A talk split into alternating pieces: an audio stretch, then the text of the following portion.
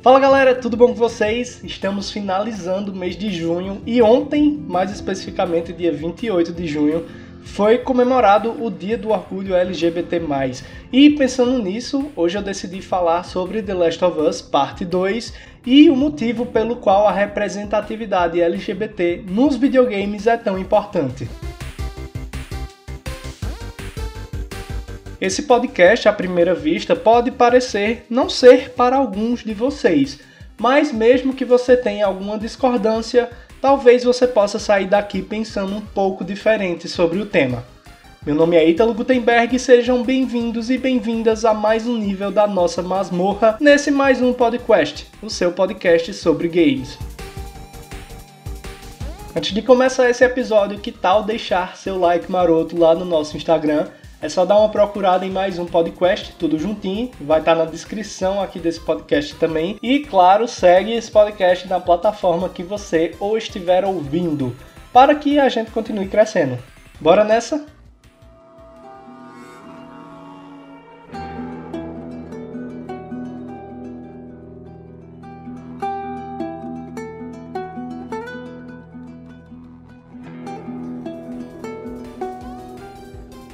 E que tal a gente começar falando sobre o polêmico The Last of Us Parte 2? Veja só, não vou entrar em detalhes técnicos específicos aqui sobre o jogo, nem nada disso, porque eu não joguei. Se você jogou, entre aspas, pelo YouTube, é, você não jogou diretamente o jogo, né? Convenhamos.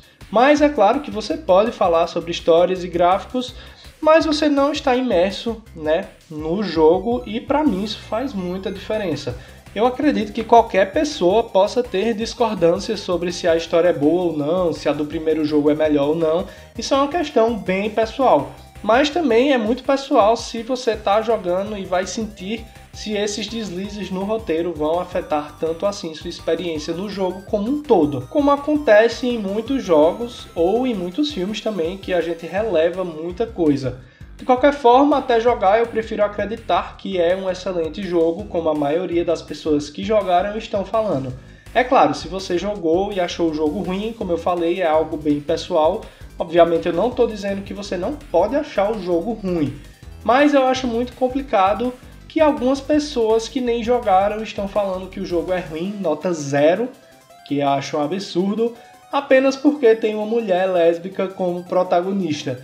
Então vamos tentar não mascarar preconceitos fingindo que são opiniões, e é justamente sobre isso que eu quero falar. Aí, ah, antes de voltar para o The Last of Us, eu me lembrei de um assunto muito importante também e que tem tudo a ver com o tema, que é o Pink Money. Para quem não sabe, né, Pink Money se refere ao poder de compra da comunidade LGBT+, e como as empresas se aproveitam desse poder de compra para lucrar de alguma forma. Vê só, galera, todo mundo sabe que tem um monte de empresa que só quer pagar de boazinha para surfar em pautas sociais como questões raciais, LGBT. E em momento algum eu vou falar aqui que isso não existe porque é uma realidade enorme. São empresas que se aproveitam desses movimentos para atrair né, novos consumidores quando por trás das publicidades temos casos de racismo, sexismo, transfobia, temos funcionários demitidos por postarem fotos com o namorado ou namorada. Enfim, tem muito preconceito e eu não vou dar nome aos bois porque o Google tá aí para isso. Mas ainda assim eu não vou tirar o mérito e a visibilidade que essas propagandas trazem para essas comunidades, né? A importância de trazer essas pautas para a sociedade. Mas o fato é que ainda há muito o que se fazer para que o que está na publicidade, na propaganda, né, vire uma coisa verdadeira fora dela. E voltando para a questão mais específica do The Last of Us, aqui temos a visibilidade de uma mulher protagonista, né? E lésbica, que é uma coisa que foi construída desde o primeiro jogo, sabe? Não é uma coisa que simplesmente foi jogado aqui para, entre aspas, lacrar faz parte né, do crescimento da personagem de uma forma natural dentro do contexto do jogo. E isso precisa ser normalizado, da mesma forma né, que todos esses anos da indústria de jogos e praticamente todos os jogos que saem atualmente você se prende a um personagem hétero e cis, cis, né, que é aquele que se identifica com seu sexo biológico, você se identifica que ele tem um laço forte com um amigo, com um parente, com um namorado ou namorada, e existe né, uma narrativa para contar a vida desses personagens e seus problemas, e isso te emociona, te faz vibrar, enfim, todos os sentimentos que muitos jogos nos trazem, especialmente esses que têm um foco maior na narrativa, né, na história. E isso é normal para você, você nunca ligou se ele era cis, se ele era hétero, e nós nunca discutimos isso porque também é normal ser. E dessa mesma forma, a gente precisa começar a entender que é normal e que existem pessoas gays, lésbicas, bi, trans, entre outros grupos, e fazem parte do nosso dia a dia, independente se você gosta ou não.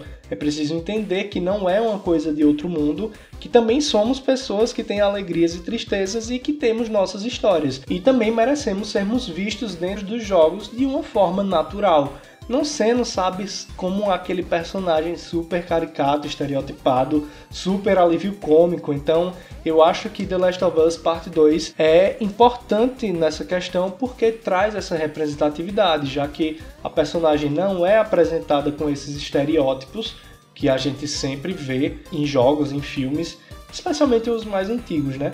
E além do mais, ela não é apenas uma personagem secundária, como a gente também vê em muitos jogos e filmes. Ela é uma protagonista e isso, infelizmente, ainda incomoda muita gente. Para finalizar esse tópico específico, eu acredito muito que o mundo dos jogos ainda tem muito a evoluir e a contribuir com essa questão de visibilidade para a comunidade LGBT, para que as pessoas consigam sair dessa bolha de que isso não é normal. A comunidade gamer né, ela é muito tóxica em muitos aspectos, ainda mais quando a gente fala de mulher, mas eu acho que isso é um tema para um outro podcast. De qualquer forma, fica aí a reflexão, né? Eu acho que a gente não precisa tratar mais esse tema como se fosse uma coisa tão fora da realidade.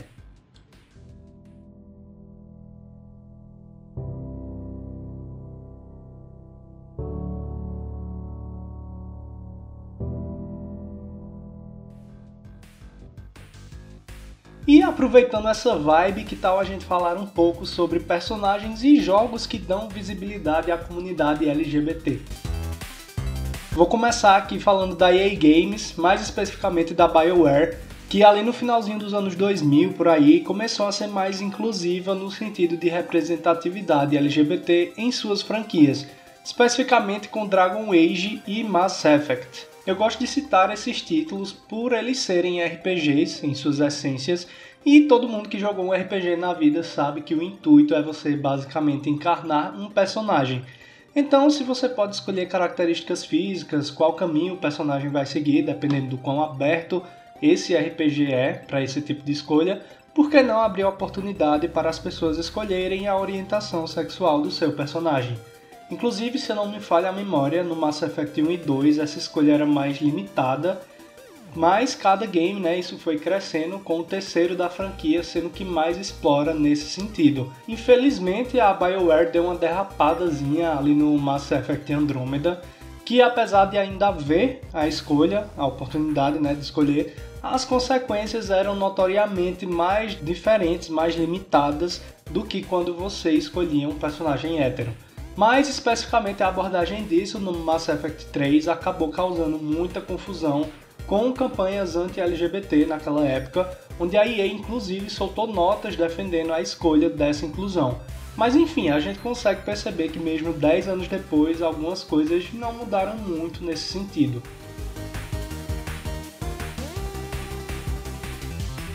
Outra franquia que tratou o tema de forma inteligente e bem natural foi Life is Strange, lançado em 2015 para consoles e PC, onde você acompanha a história da Max, que de alguma forma desenvolve uma habilidade sobrenatural de rebobinar o tempo. e o game trata de temas como bullying, assassinato, entre outros, e o jogo é muito arretado, eu recomendo bastante. Durante a narrativa também a gente conhece a melhor amiga da Max, a Chloe, e o jogo te dá opções de fazer com que essa amizade vá além de apenas uma amizade e dependendo das suas escolhas vai alterar alguns contextos no game. Então só o jogo em si já vale muito a pena, mas aí ganha uns pontinhos extras por dar essa liberdade de escolha aos jogadores também.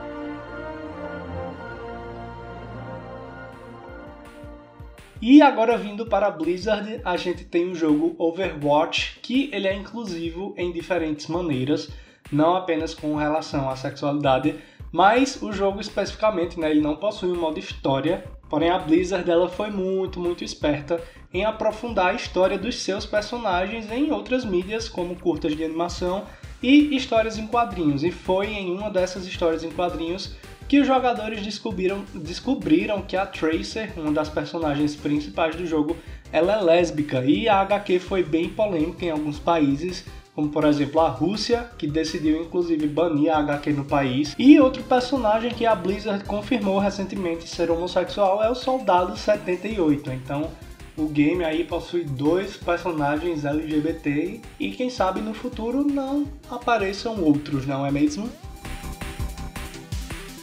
Mas enfim, existem jogos que trazem essa visibilidade de uma forma bem bacana, sem forçar a barra, e eu espero que outros jogos de outras produtoras possam trazer essa visibilidade também no futuro. Agora bora para o último tópico desse podcast, que é o problema de como os personagens LGBTs costumam ser representados nos videogames. Eu acredito que um dos problemas é como esses personagens são representados nos jogos. Eu já falei lá atrás que muitas vezes eles são representados de forma super estereotipada e que muitas vezes isso não é o ideal, né? Eu acredito que uma história melhor desenvolvida e tratar a questão com a naturalidade que é seria uma boa saída, como aconteceu em The Last of Us Part 2, Tomb Raider, que deixa pistas nas entrelinhas ou até mesmo em Life is Strange, são bons exemplos de como tratar o tema com mais naturalidade. Então é bom quando faz parte do contexto do jogo de uma forma natural, né? Assim como conseguimos nos sentir conectados com qualquer outro personagem bem escrito dentro de um jogo. E para terminar, eu só queria deixar um recado do porquê a representatividade LGBT+ nos jogos é importante. Eu acredito que as empresas podem contribuir mais com isso, em vez de simplesmente criar um personagem e dizer: olha, nosso jogo é inclusivo.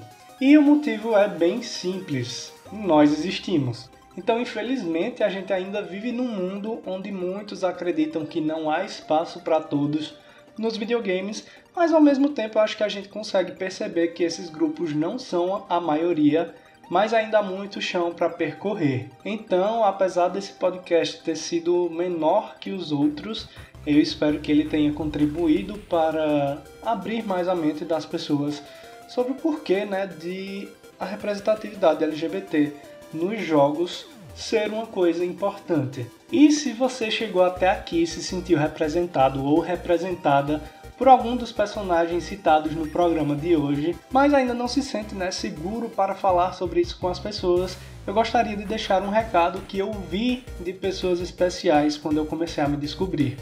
Saibam que cada um tem seu tempo, não se culpe, não se cobre demais e o mais importante, tenha próximo a você pessoas que lhe acrescentem. E não dê muita importância a pessoas que não querem que você seja você, e sim alguém que essa pessoa projetou baseado nos tantos padrões nocivos que a nossa sociedade ela infelizmente insiste em repetir. Enfim, seja você. Esse foi o mais um podcast dessa semana. Não esqueça de seguir a gente no Instagram, mais um podcast, e seguir esse podcast na plataforma que você estiver ouvindo. Um abraço e até a próxima!